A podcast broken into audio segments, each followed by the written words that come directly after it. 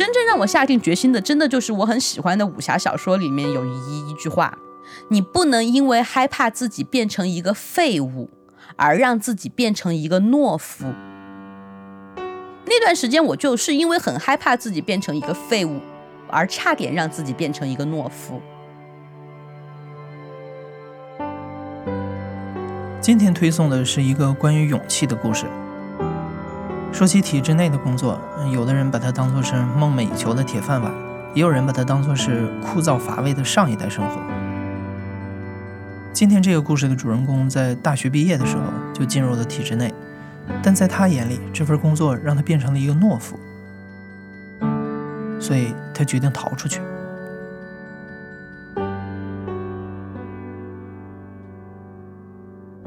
我叫小木，现在二十七岁，在上海的一家影视公司工作。小木的父母都是成都铁路局的老员工，从他记事儿开始，他们一家人的生活就没出过铁路局的体系。小木在铁路医院出生。在铁路局分的房子里长大，在铁路子弟学校里上学。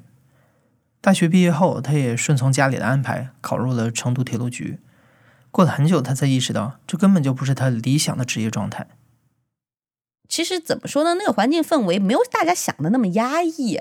它不是集中营，也不是军队，它是有很多非常奇怪的潜规则。这种潜规则也不是说去行贿受贿的这种潜规则啊，而是他们有一套自己的体系。比如说，你应该要帮你的领导打扫办公室，就是那里的人是默认这是理所应当的。我客观公正讲，这个领导绝对不是要欺负我或者怎么样，对那里的人来说，这是个常规工作。我其实也觉得这个事情不是那么的不可以接受。我不接受的事情是他们不告诉我，然后他们又觉得这这是你的工作，然后来觉得你不懂事。而且这个事情让我不太接受的事情是，我的父母对此很不理解我。包括我离开铁路的时候，说起这个事情，我妈妈都还说哪里有年轻人不给领导扫地的呢？然后呢，我就非常高兴，我到了上海之后的第一家公司是有保洁阿姨的。然后为这个事情，我都还专门给我妈打电话。就是这个世界很大，本来就有很多年轻人是不需要给领导扫地的。我是第三年走的，第二年我就准备走了。那个时候其实是日积月累的，你发现了很多这个地方的 bug，这个地方你无法解决的事情。那里的人都默认大学生打字很快，可以做比较多的系统录入的工作。但是呢，问题在于是他们那个系统很笨，那个系统让我觉得铁路需要一个产品经理。比方说，你要在人事科录了一遍，巴拉巴拉巴拉的很多很多的档案信息，然后呢，你到了党委，突然间又让你来统计所有党员的信息。按道理来讲，但凡科学一点，你就可以从人事科的那个系统里面做一个筛选，对不对？没有，再来一遍。不仅仅是耗费时间，更多的时候是心累，就是觉得我是谁，我在哪里，我要做什么。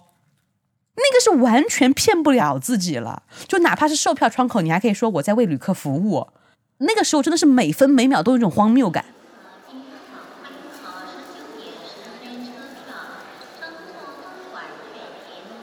我想讲一个我在铁路的发生的不太愉快的事情。嗯，这个事情我至今站在我自己这边，而不是站站在我领导那边。小梦说的这件事儿发生在某一年的春运期间，和大多数体制内的单位一样。刚刚毕业的大学生是不可能一下子就让你进铁路局机关的，必须要先下基层锻炼。所以每年春运，他都会被调到一线当售票员。我收到过一次假钞，然后这一次之后就灵光了啦。是我决定在那之后，一旦有人给我假钞，而我发现那是个假钞，按照我们的客规啊，我应该把这张假钞还给旅客，因为你无权没收。你没有权利没收，你不是银行。但是呢，这个事情让我觉得很不满，我就自己买了一支马克笔。我决定，谁给我假钞，我发现了这是假钞，我就写一个假字再还给他。我的想法就是说，我要让你这张假钞再也用不出去，不能说你在我这里用不出去了，你又回去骗别人，对不对？当然，其实有一部分假钞使用者他本身也是受害者，但是我要阻止你继续错下去。然后呢，我的领导就批评我制造矛盾冲突。我也很理解我领导，铁路的这种服务窗口很怕事，很怕投诉，很怕跟旅客发生冲突。嗯，一个体制内的人会做很多很多的忍让，就是为了所谓的那种和谐的状态。然后呢，这个事情我有一点，我有一个事情印象很深，就是我后来到了上海之后，我从事的是网络文学工作，一个编辑，然后呢会接收投稿邮邮箱。有一次，我跟一个作者，其实也不算作者啊，在沟通的时候，就是聊他的投稿作品，觉得不错，已经在讨论签约了。然后我忽然发现这个稿子是抄袭的，我就非常的果断退稿，然后跟我的主编说一声，然后我就把他给拉黑了。在我拉黑这个假作者的那一瞬间，我觉得自己被治愈了，就是我终于有了拉黑对方的权利了。对我有 say no 的权利了，并且我的领导很理解我这个 say no 的权利。该呀，不拉黑干嘛呀？我们不可能说您这篇稿子是抄袭的，你换一篇给我。我们不可能说这种话的，对不对？你知道吗？就铁路那种地方，你无论怎么被欺负，他下次来他还是你的上帝。我到第二年春运卖票的时候，又有一个新来的小姑娘嘛，就是比我晚晚一届进入的啊。然后呢，她当时跟旅客发生了很大的冲突，就气哭了。领导就安慰他说：“哎呀，谁不是这样过来的呢？你看那个谁谁谁，就是我，去年也跟旅客吵架，今年就就习惯了吧。”我当时就很冷漠的说了一句：“我没有习惯，我不打算习惯。”但这个事情，我包括我跟我妈说的时候，我妈也觉得我很不懂事，你没有给领导面子。但我真的很不喜欢这句话，就是习惯。其实有很多方面的原因，就是他认为你应该以大局为重。嗯，比方说，如果整个春运都没有都没有投诉的话呢，我们整个班组是有一笔奖励的。或者说，如果因为我一个人导致了投诉，可能大家的绩效都会有影响。所以我很理解他需要我忍让，我只是很讨厌那句习惯。我觉得，如果我在铁路待到四五十岁，我肯定会拼命拼命的维护它，因为你离开它，你就是约等于死路一一条的那种状态。我能够感受到，就是说自己好像变弱了，然后因为你变弱了，你好像就更加只能够依附他，依附他，你又会变得更弱。我觉得我的职业技能在退化。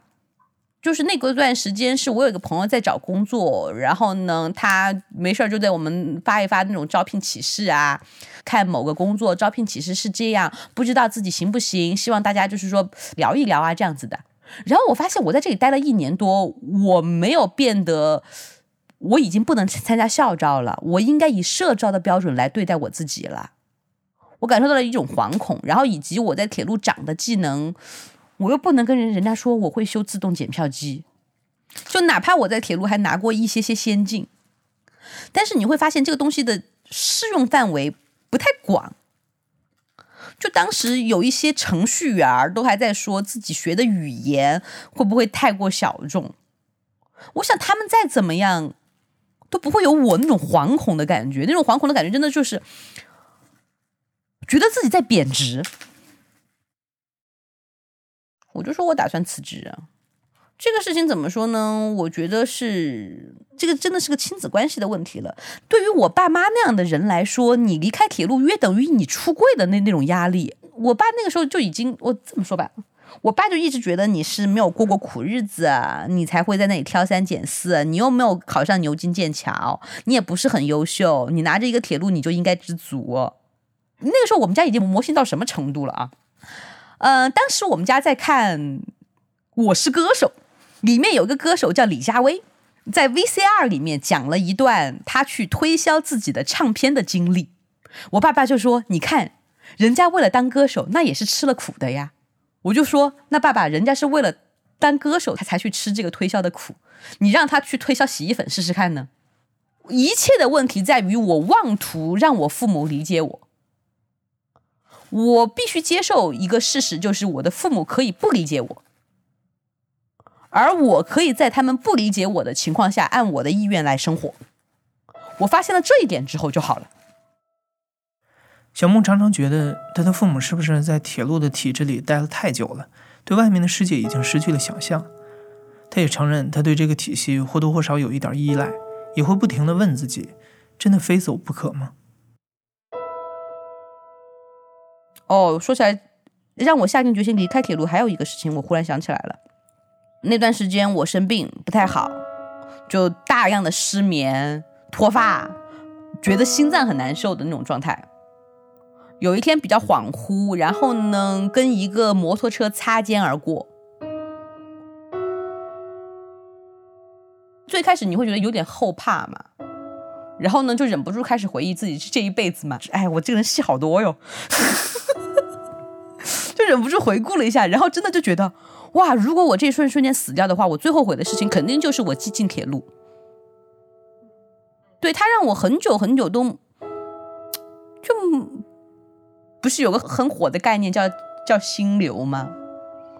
我在铁路没有一秒钟产生过，太惨了。哎，我当时给自己立了一些死线，我说要不然我在铁路待一千天好了。哎，还还没有到一千，没有到三年，但是那那那真的是我送给自己的生日礼物。我交辞职信的那一天是我二二十五岁生日，这是我直到现在我都觉得这是很棒的生日礼物，对我来说。我们科长很震惊，嗯，我们人事科科长说他他当了十几年科长，我应该是他送走的第三个大学生，你就知道我们那里有多稳定了吧。我们人事科科长还蛮不容易的，他以前接受过某一些人的辞职，然后呢被这些人的家长闹了，他的家长也是铁路上的，就觉得我们人事科科长很不负责任，怎么能他说辞职你就让他辞呢？他一个小孩子是什么都不懂，拜托，大家都是签劳动合同的成年人了好吗？铁路对于个人的干涉程度可能超过你的想象，你能想象吗？纪委书记还要管老公出轨这种事情？然后呢，我们科长就劝我考虑清楚。然后呢，有没有跟家里人沟通？我说我有跟家里人沟通过，虽然他们依然不同意，但我觉得我不需要他们同意。我人事科科长承认从法律上是不需要的，但是他还是会去跟我的父母沟通了一下，就告知一下。我爸爸在电话那头就是希望他能够再劝劝我，但是呢，人事科科长也说他没有办法劝我啊。然后呢，给我交接了一下什么社保啊，巴拉巴拉的东西。然后呢，我就发了个朋友圈昭告天下。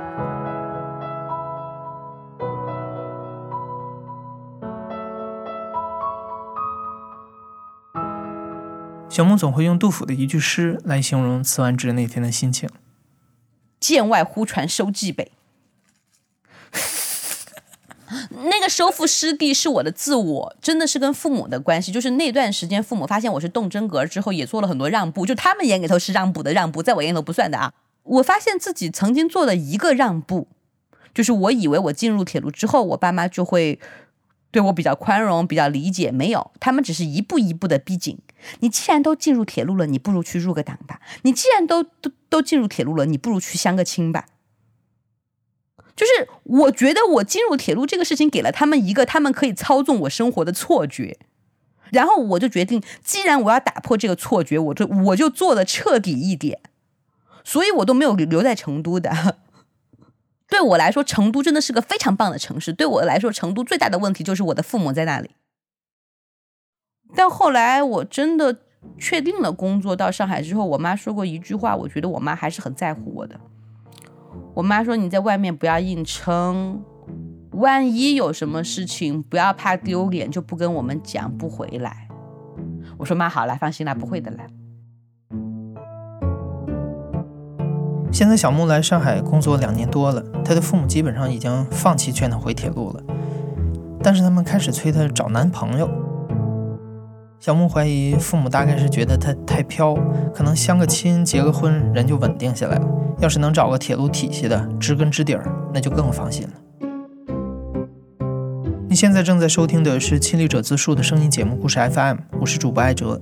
本期节目由梁科制作，声音设计彭涵。另外还要感谢王轩推荐的故事。如果你喜欢这个故事的话，你懂的。对故事 FM 最大的帮助就是帮我们随手转发一下。感谢你的收听，咱们下期再见。